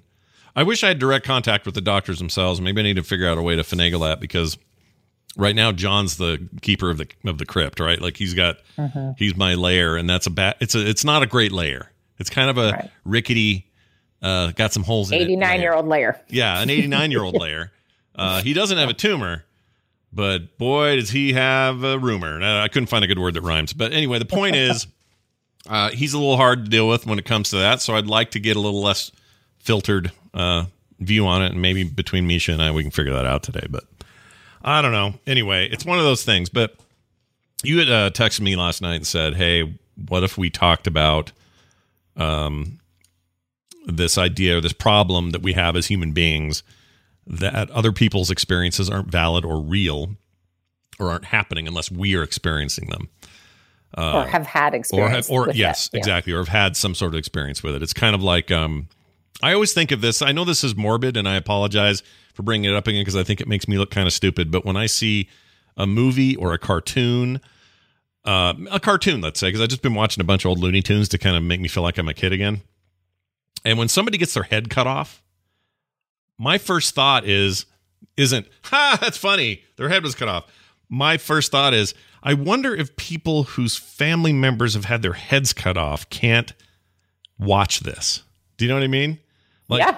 like if you're let's say you're somebody who had uh, an, a, a journalist or an American uh, um, uh, contractor in the Middle East, and they were grabbed by ISIS, and they were in one of those beheading videos or something. A horrible, horrible thing, right?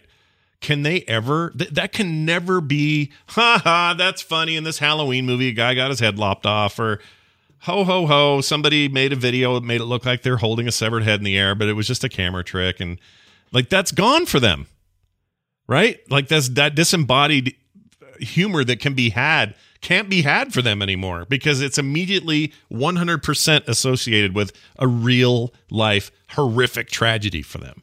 And I always think about that when I see that, even though I've not had anybody I know have their heads taken off. There's just something about it. Or even if you just hear like a, an old movie and the queen goes off with their heads, all you can do is go, well, there's another movie I can never watch again. I don't know. I always think about that. Sorry. That's a little bit of a side note about mine. Yeah, no, it's very much related, right? Because there's a, a level of empathy that we all. Okay, so everybody listening is like, "Oh, Scott and Wendy's mom is getting brain surgery." If they like us at all, if they don't, what are you doing here? By the way, um, but if they like us at all, Yeah. go save yourself some time. Yeah. Um, if they like us at all, they are feeling some empathy, probably, right? Like, oh, that's sad, or that's hard, or something, you know Right. or they're like oh that's rough you know it doesn't have to be in deep they don't have to have had a mother with a brain tumor um, for them to then like get it right Right. So there's some of that but notice the key word here was that they like us mm-hmm.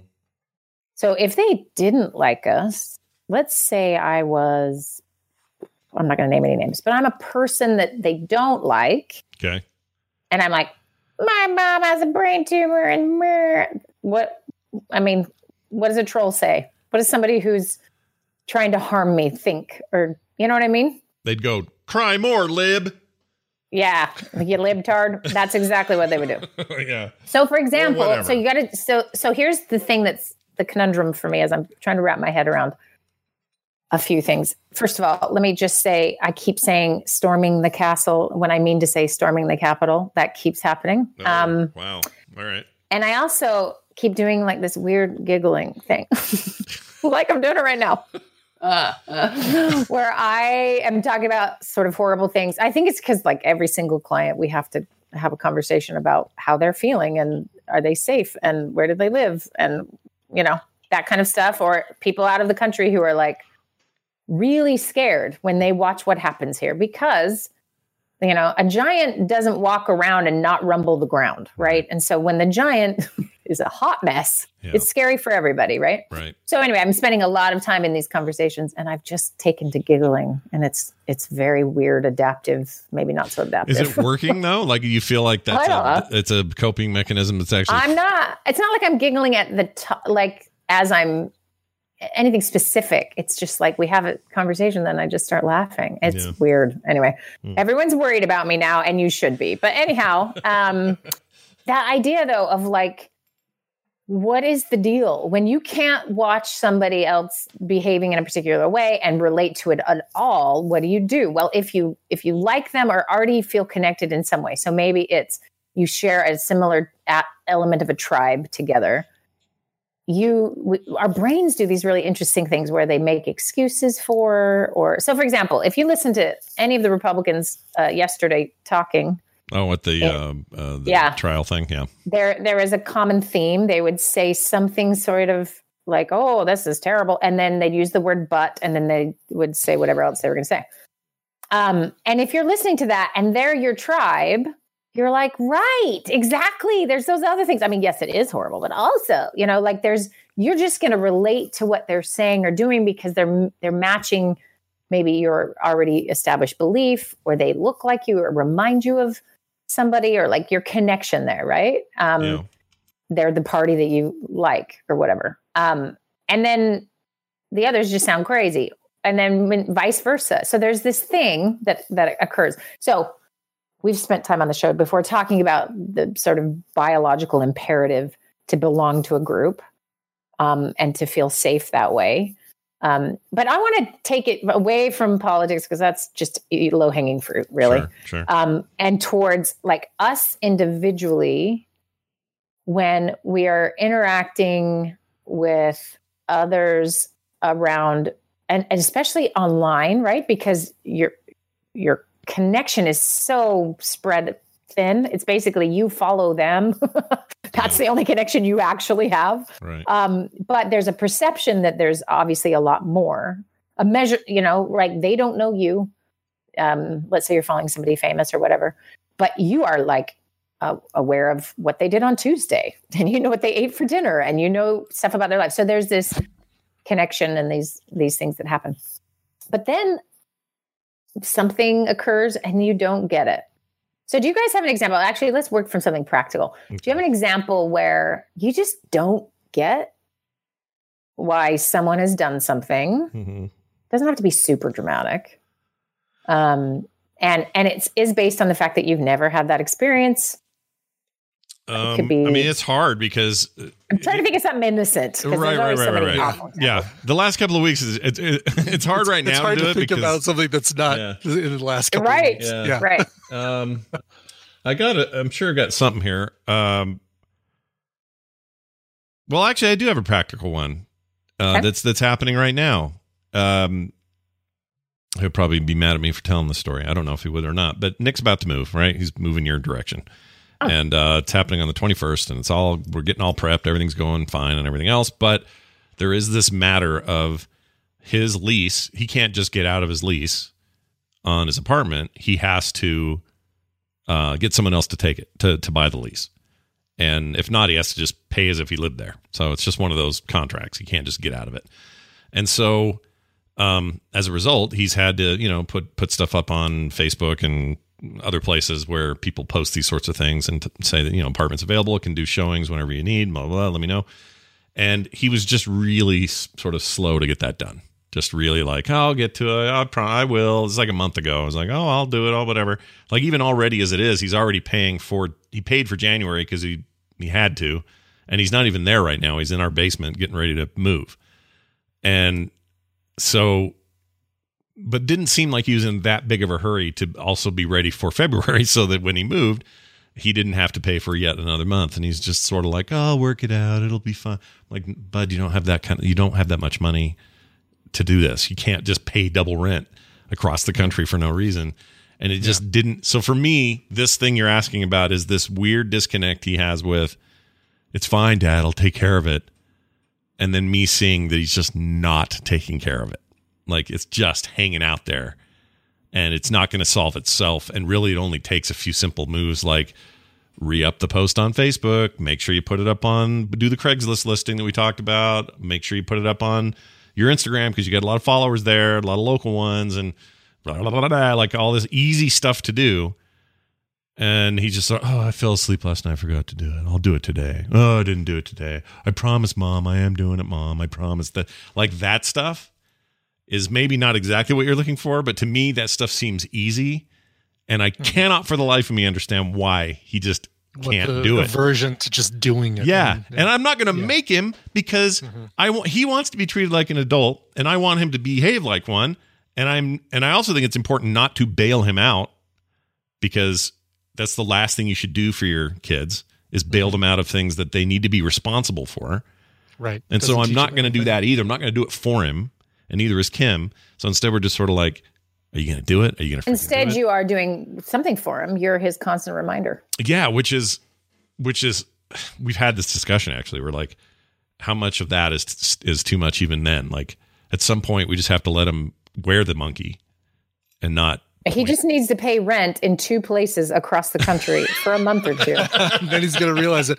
But but see, that's where I'd have a hard time.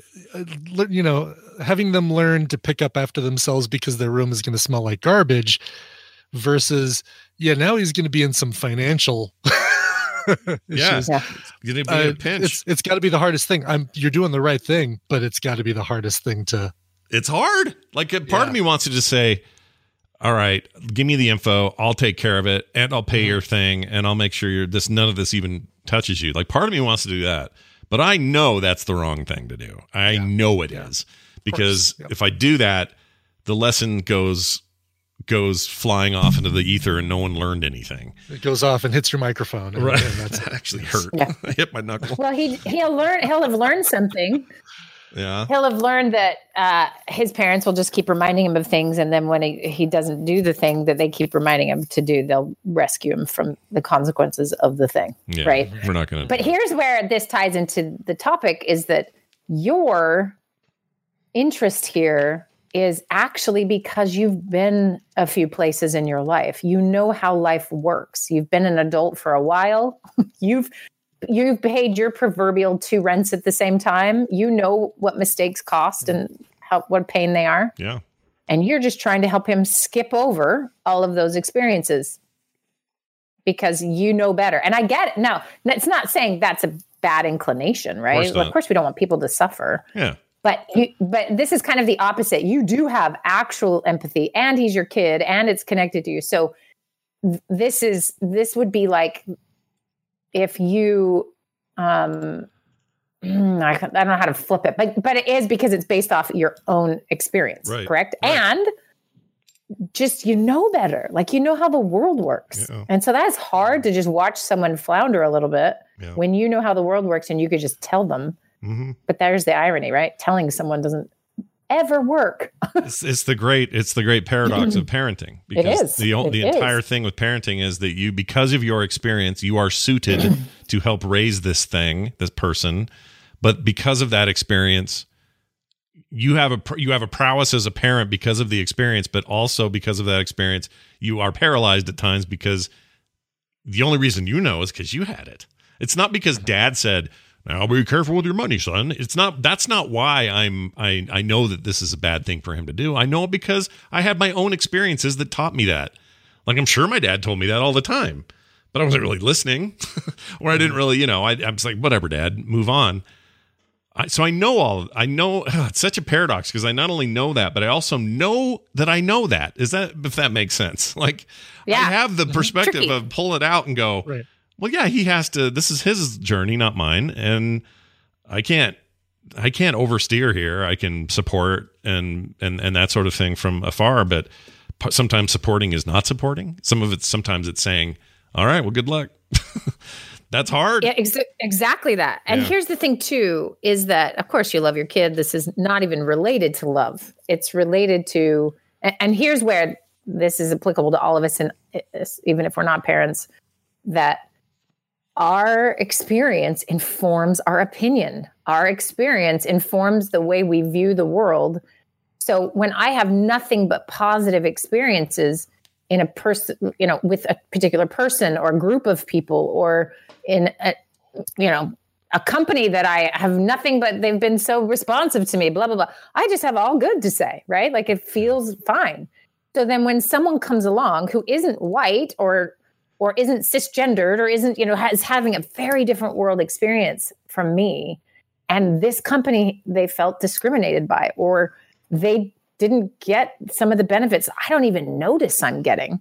And then they say it out loud. I got to now understand how my brain works, right? So my own experience is telling me that what they're saying is not true. Like, how is that even possible? Right. Right. Mm-hmm.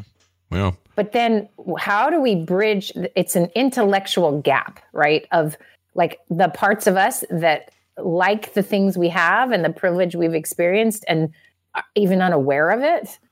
Like to have that challenge threatens a little something, right? So, so for example, Nick is just being Nick in the context of his parents living in the same place. Nick has yet to experience living over here where he it can't call you guys every two seconds and have you run over and do something. Not that that's what it is, but I understand. that option is gone. Right. Yeah. Right. So he's going to develop. I was going to say tentacles. That's a weird thought, but anyway, something that now helps him handle life. tentacles. I'm excited for his tentacle stage. Uh, bristles, gristle, gris, grit. That's the word. Grit- anyway, but bristles. just something. There you go. Sure. right? That like he's going to have to spend some time and energy becoming more independent, and what that actually looks like is not easy. And and most of us don't choose that stuff necessarily. There's a lot of people who do though. Like they'll find the hardest thing they can do and make sure they do it, right? But very often it's like we're comfort driven driven and safety driven. And so he's going to have he's going to grow up into a different person than maybe he's even expecting, but he you know, your your experience and his are going to be different. This is the age old father son mother daughter thing too Yeah. which is, you know, my experience was this. And so shouldn't my kids be close to this, especially if it was positive Yeah. or even neutral, right? And then, of course, if it's negative, we are trying to save them from that. Now, that's not to say you don't give your kids some advice here or there or try to steer them, of course, but you're done raising him. Yeah. Like you're way done. Yeah. I may not be done influencing him, but that's different. It's not the Very same. different. Yeah. Absolutely. And you're still creating, you know, that there's love and security and all the good things, right? Like none of that is done. But the other stuff of like, you know, he's got to, the rest of the raising is going to be done by him. Yeah. And so take this, go back to my analogy with other people though. So taking away from parenting, do either of you have sort of thoughts on like, ha- maybe if you've been smacked in the face with the moment where you realize like your own experience is so different from someone else's and you've missed it? Or have you doubled down on like, well, in my day, or, you know, whatever version of like, you're right and someone else must be wrong because I have not had that experience? Um, well, Brian, I've been pretty yappy. Do you have anything that jumps to mind for you? I don't. I've been I've been racking my brains trying to think of um, uh, of something comparable, and uh, it's either politics based or it's you know some some very tender topics right now with Yeah, don't do that. Tina and her brother that you know. Sure. Well, here's the funny thing about you, though, in particular, Brian. is something I've admired from afar, which Yeah. is you don't My get all up off in a other duck's back uh, lifestyle like that, but you don't get all up in other people's business. If Mm-hmm. somebody's doing a thing, you're like, cool, go do your thing. Like you're you're not you don't get wound up about somebody going to you know even if it's completely the opposite of you, you sort of have a like, well, I, okay, and you're and off. it's gotten me into it's gotten me into trouble with people thinking that either I don't care or that I don't um that I don't pay enough attention to them to care about what they're doing. You know what that what what I'm trying to say there. Sure. Um, but no, it is yeah, it is that I'm I'm fully of the belief, and this is one of the few things that I did carry over from my stepdad is um this kind of let let uh, other people be or let it be. Oh God, Let it be. uh, Yeah. yeah, now I get that song stuck in my head. But that is what it is. I mean, it's you know, um, a you don't know what's going on in somebody else's head kind of approach. I don't know how this applies, if this really applies to what we're talking about, but you don't know how the other person is thinking or feeling or what's causing them to do the thing that they're doing. So you've got to kind of let them do it. And if they need your advice, if they need your input, then you step in and you you Sure. um you get involved. kind of a live and let uh, live sort of thing. It's kind of like how like my dad Yeah. used to be that he used to say that to us. We go to a restaurant Mm-hmm. and we get terrible service and he'd say, "Now it's okay. We don't know what day they had. We don't know how they're doing. We don't know anything about that waiter. He may have had a real hard life or all, you know." He'd say things like that. Right. Meanwhile, my Right. mom would be like, "This is the worst service I've ever had. But send this back and please well, I'm on it." somewhere I'm somewhere between the two because I will complain about the service and but I'll do it in a way that is like I'm inviting them to to to Improve. uh, well not just improve. Let me allow you a way to improve and not be so horrible at your job. No i invite it's it's a way that welcomes a yeah you know what? We just got slammed. Two people didn't come in today that sort of thing. So it's not like i go and say oh my god your service is shit today. Mhm. i'll say you, you guys are uh, a little bit slower than usual. Is everything all right? You know, I give them basically the yeah. Uh, Kelf Ke- Kefez puts it perfectly, inviting them to contextualize. yeah. So so basically giving them the opportunity to say, yeah, this is what's going on in in this world right now that you may not be aware of.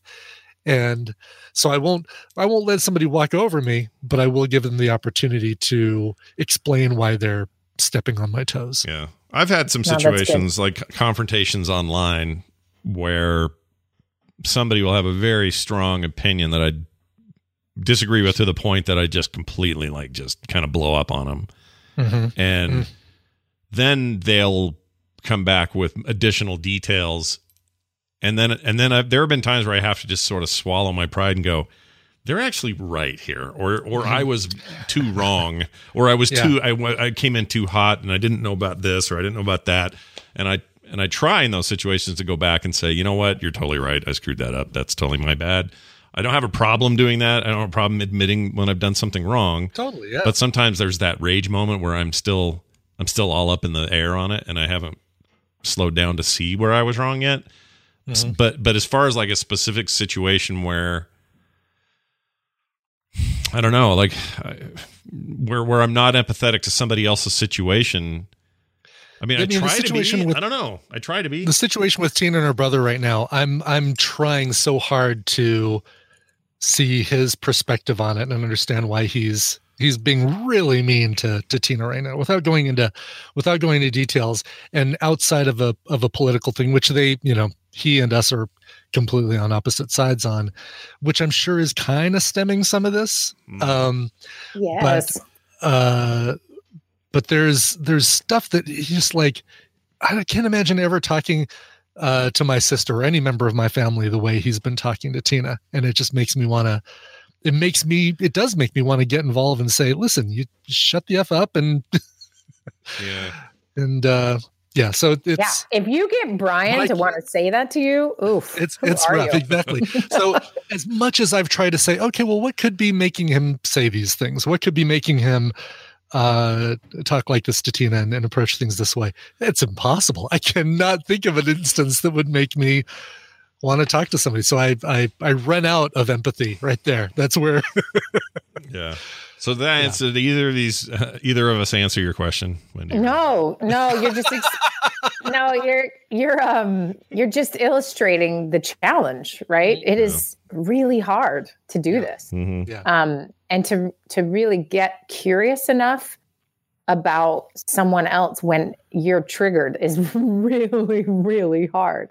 Um I think I think uh, I mean for me personally I read a story about one of the guys who stormed the castle and I mean, it, I don't know if it was the way they wrote it or if I was actively attempting to. to You said castle again, by the way. I just want to point. I know. out. Yeah. I'm never changing. Oh, you're just going to keep it. Okay. All right. I like it. I like it. yeah. Um. and just his story and just this sort of difficult um, life and the the elements of his life that led him to that moment and his relationships that have all crumbled and how just becoming more paranoid and more virulent in his views have sort of led him to a place where he just like busted it and destroyed things inside the Capitol building of the United States of America. And you, mm-hmm. and there was it was empathy building, right? It helped me go, oh, there's the context. That's who this person is.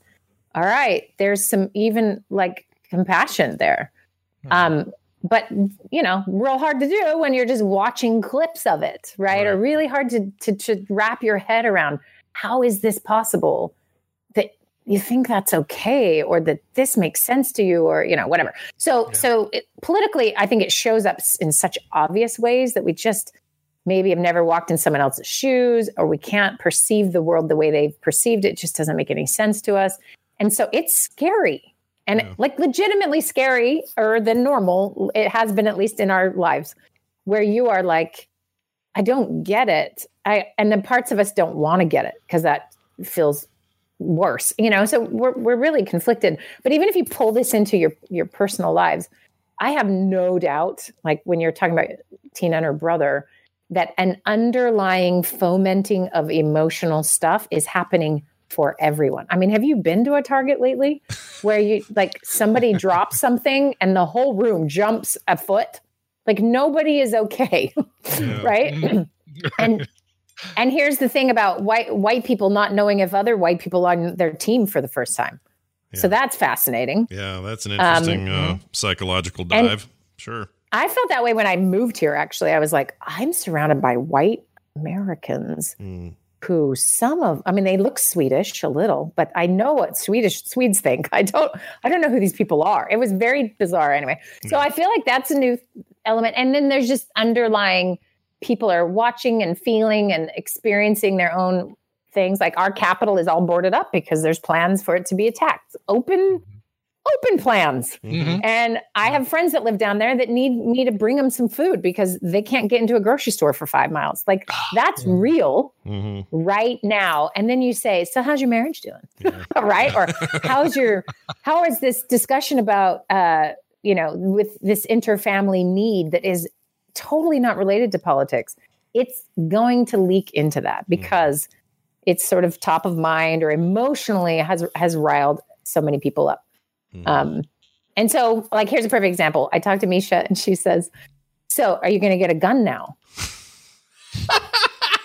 Really? Because you know, civil war. I said, Misha, first of all, I'll never get a gun. Yeah. I'll move back to Europe first. Yeah. So there's my promise. But also, like, I think you've miscalculated how many like really good folks still live around here and are doing their best. And are you know everyone's a little upset and concerned, but not all of us have lost our minds, right? Like it feels a little that way, and that's mm-hmm. you know that's the challenge. And and and I'm telling you, left and right, I am watching marriages. Just I mean the strain and the the dynamic of first of all, you're you know kids are in your house trying to go to school, which of course isn't working, and you know all of the underlying is the worst possible thing for relationships.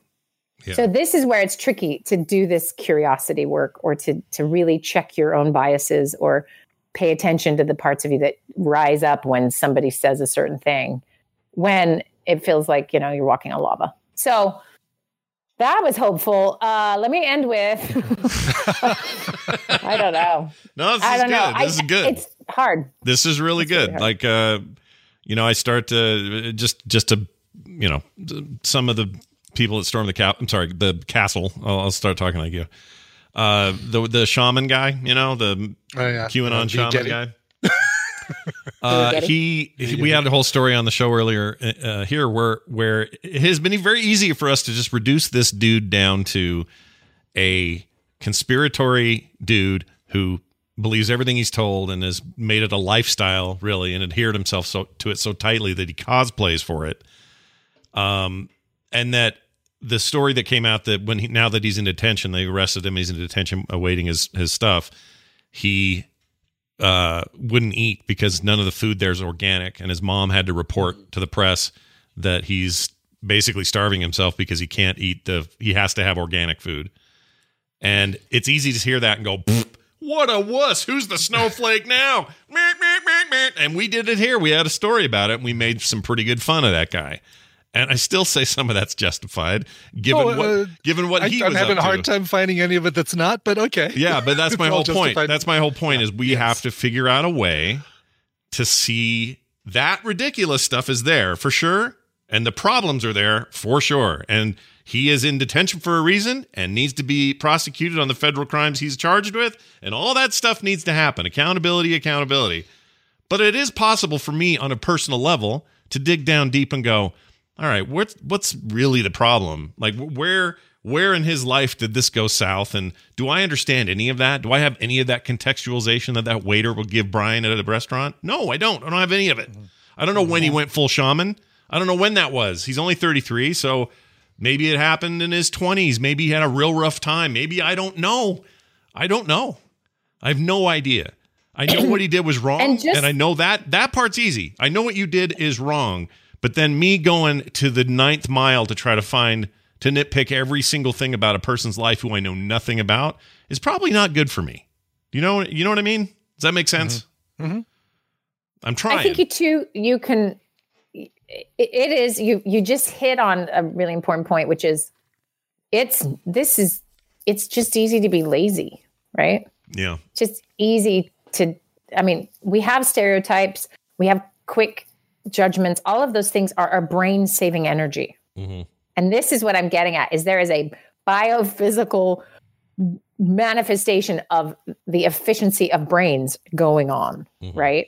And its favorite tool, which is fear, right? So fear is an old friend for everybody, right? And when life goes too swimmingly, then brains, you know, our amygdalas are like, all right, what else is terrifying? Okay, let's make up something, right? And but when things are really kind of scary around us, it's just easier to see the that and foment the fear and you know be reactive to that. And and which is why when you know um mr rogers says look for the helpers that is a radical brain concept. It Yeah. really is. Hmm that's why it is so invaluable right? Which is like really look around.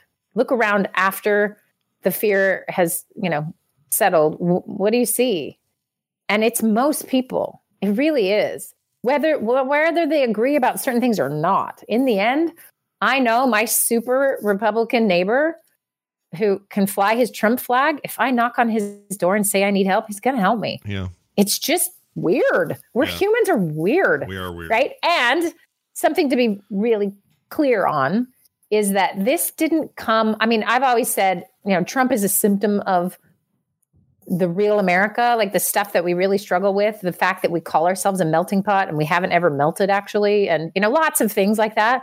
But there, you know, it, he, he was like putting a fuse to a bottle rocket in a bottle, right? Like, Yeah.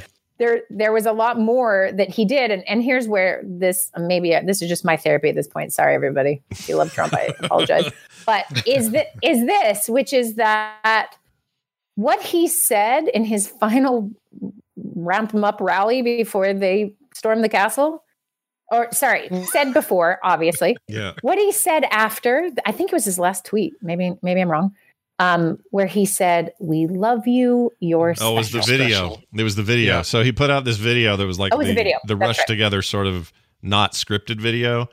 And he said, We'll never accept defeat, but go home. We love you. we you're great. Like, yeah, it was a weird You're, that was a no, he weird said the words "you're special." Yeah, you're special. Mm-hmm. You're special. So all I hear there, and I and I'm going to say this from like from every individual I've ever met, ever, and when I they let me dig into their psyche, everybody needs to know they're okay, and then like the American Western version is the word special, right? Mm-hmm. We all are. Um, Luke Skywalker, who is nothing on a planet and ends up being the most important thing in the world, right? Like that Right. speaks to all of us. Right.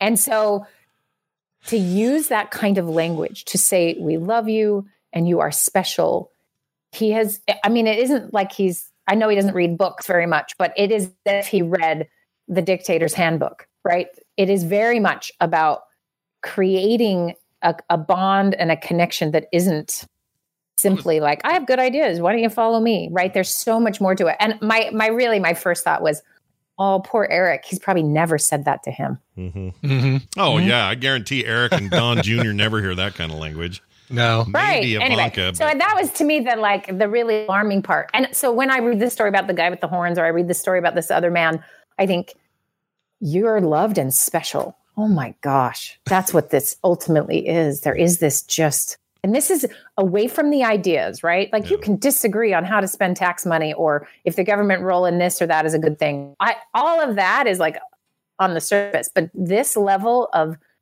sort of you know other countries have experienced this before this is not new in human history right um but it's kind of new for us but there Yeah. is this like i see you i mean he wouldn't get within 10 feet of any of them in real life right Oh, no. he's a germaphobe He wouldn't spend He has a five gold toilet. seconds with the with the shaman QAnon shaman. Not five minutes with that mm-hmm. guy. There's no not a, way. not a chance no but way. to think you are special because someone who's rich and powerful tells you they love you and you're special Yeah. and you've already spent all this i mean it is it's it's something and so i i think where are we at where there's this kind of hole in many people's lives or and for those total liberal same problem. Your mother doesn't love you. I mean you know what i mean? It's it's irrelevant to politics in the end. It's just how it shows up is there's just a lot of pain and grief. And i am one depressing person today. Sorry everybody.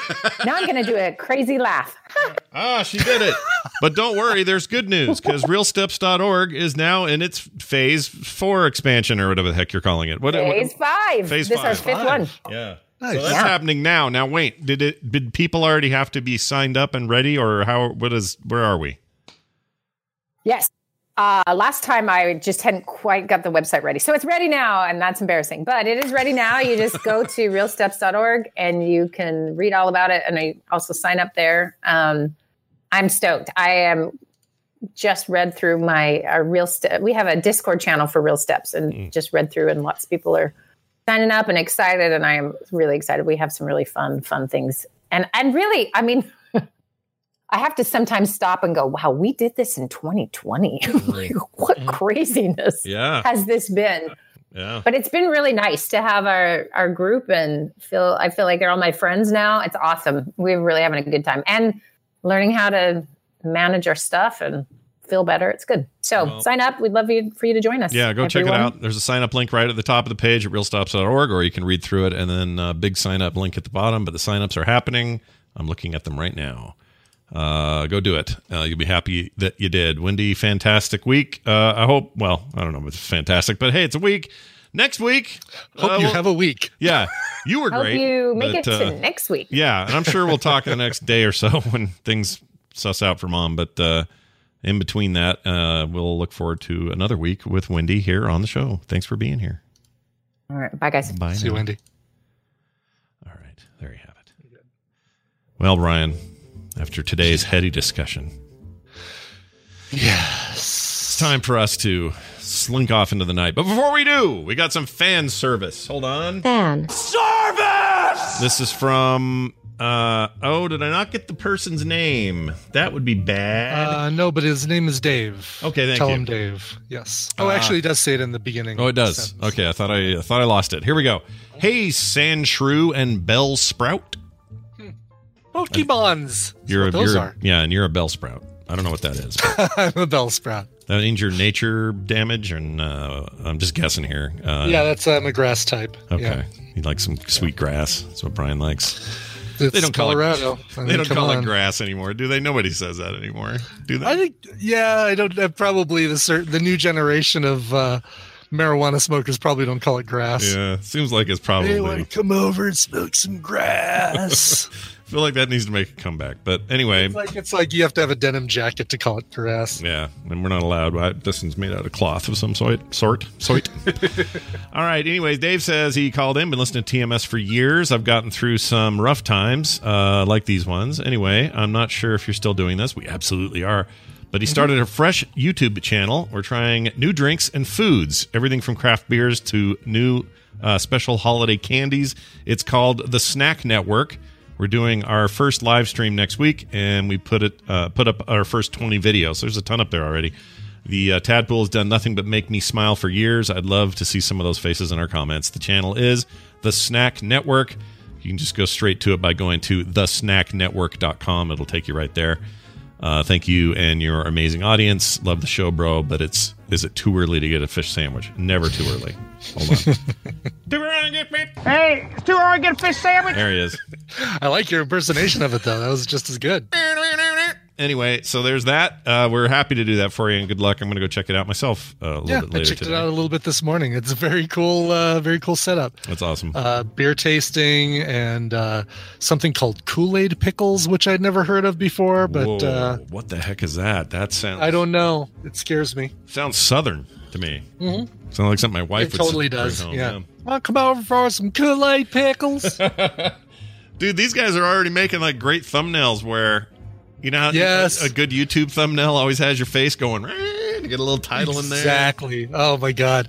I've been uh I've been getting hooked on um miniature painting Yeah. videos Yeah. to like get some ideas for shading and highlighting. This is the guy that actually I really dig and he doesn't do any of that goofy uh, put it in the in our show notes right under fan service. Um this guy's great. I mean his he breaks it down into base colors. He starts with a really dark base color and then builds highlights on top of it, as opposed to some videos where they start with a medium base color Mm-hmm. and then does shadowing and highlighting on it. But he starts dark and goes light from that. That's cool. You should start doing And that's his- some. You should do a little series, Brian. Why you do some? Um, I could. People would say it, it basically be teaching people um, how not to do it, and and tell, and they would have to tell me, uh, remind me in chat to slow down. I see. Slow That's my biggest problem with doing these minis is um, I want to paint it all now, and I got to slow down. It's like all right, thin layer, then another thin layer, then another thin layer. That's a good. Um, I need to do that more in general. life like, it's yeah, too fast. Everyone slow down. Like this clip says. It just all. Oh no, that's not it. Nope, that's not it. Nope, Slow this sucker down. that's it. What was that second one? What was that second one with the, the high here? pitched? That's Carter laughing in slow motion. I'll do it again. Oh, wow.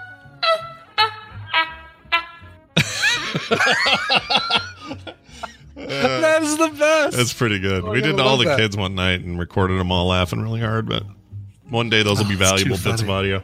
Anyway, I will. I will be able to show the. Um, I have a Captain Marvel and a Captain America that I think I've finished. I don't think I have anything else I want to do to them. So yeah, um, I'll be able to send you photos of those guys soon. very nice. I'm excited.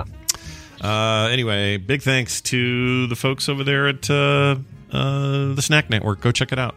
TheSnackNetwork.com. The Snack Network. One of them has like three sets of uh, rock band drums. Can't figure out Yes. I know in the background. That's that's Dave. He has. Uh, That's a lot. I think he.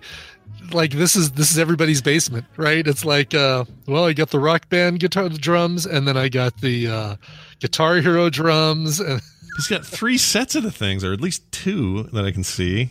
That's a lot. he's trying to become the Neil Peart of um, of rock band, where he's just surrounded in a circle by drums. They're gonna start going upside down. the wall. Yeah, exactly.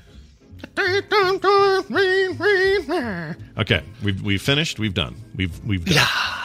Uh, Patreon.com slash TMS for your support, please. We need it. Uh, go over there and check it out. Plenty of uh, great uh, things to get. I just sent off artwork for this month, and uh, you'll be getting that exclusively because no one else gets it. So it's over there at patreon.com slash TMS, along with lots of other rewards. Please do check it out. Uh, it's looking. We had a conversation earlier about the next play day. Maybe we Play do date, that yeah. on the weekend of our 10 year anniversary Yeah, and celebrate that, that. makes way. sense. As opposed to doing it at the very end of the month, we do it uh, over the weekend of the twenty third, twenty fourth. Yeah. So we'll let you guys uh, know time and all that, but uh, looking like that'll be that'll be it. I think we do more uh, Among Us either or two. Oh, that's fun. That game. That was such a blast. Yeah. It's really good. The, uh, website is frogpants.com slash TMS. Send us your emails, the morning stream at gmail.com. You got questions for Wendi. Uh, we take those here too. So if you've got a little thing going on in your life you want some advice on, we're happy to field those for her. Again, that is the morning stream at gmail.com. We're done now, but we need song. Morning stream. Play me a song, Brian, won't you?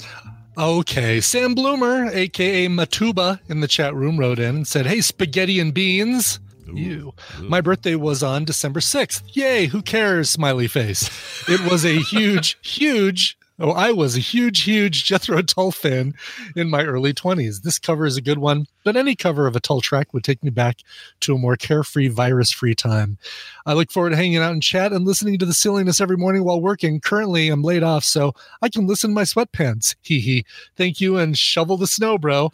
I'm not going to make Scott try and find any sounders like scooters or that chicken sandwich stuff. Oh man, you really don't. I mean, look, But you, you now I'm just mentioned gonna play it. it. So no, di- no getting around it. Yeah, so this is cool. This is from a 2000 uh, album called Songs for Jethro Volume 1. And you've got your Aqua Lung, you've got your Locomotive Breath. Um, I think there's probably a cover of Living in the Past on there. So it's all the, you know, the, the, the big songs you know. And then there's this one that he recommended. And I really dig this. I'm not at all familiar with the original version. So I'm just appreciating this for what it is as opposed to what it's a cover of.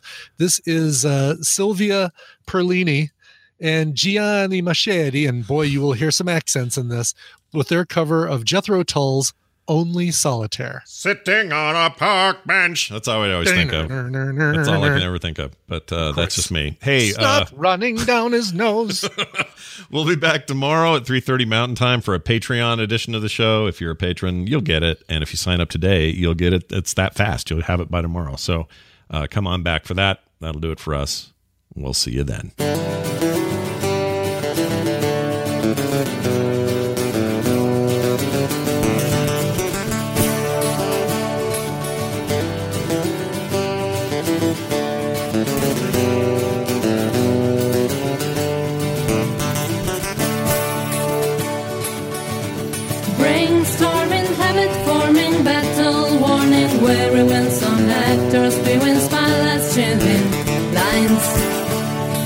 The critics falling over to tell themselves it's boring and really not an awful lot of fun.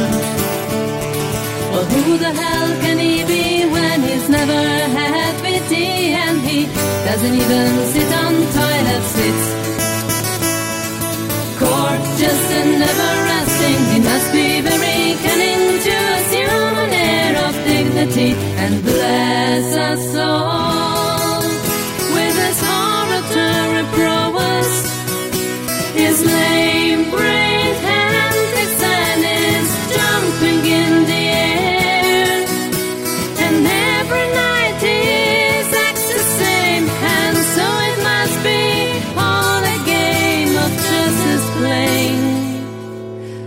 But you're, wrong, Steve. Steve. You see, it's only solitaire. This show is part of the Frog Pants Network. Frog Pants Network. Get more shows like this at frogpants.com. He is deranged. Yes. Head over to Hulu this March, where our new shows and movies will keep you streaming all month long. Catch the award winning movie Poor Things, starring Emma Stone, Mark Ruffalo, and Willem Dafoe. Check out the new documentary, Freaknik The Wildest Party Never Told, about the iconic Atlanta Street Party. And don't miss FX's Shogun, a reimagining of the epic tale starring Anna Sawai. So, what are you waiting for? Go stream something new on Hulu.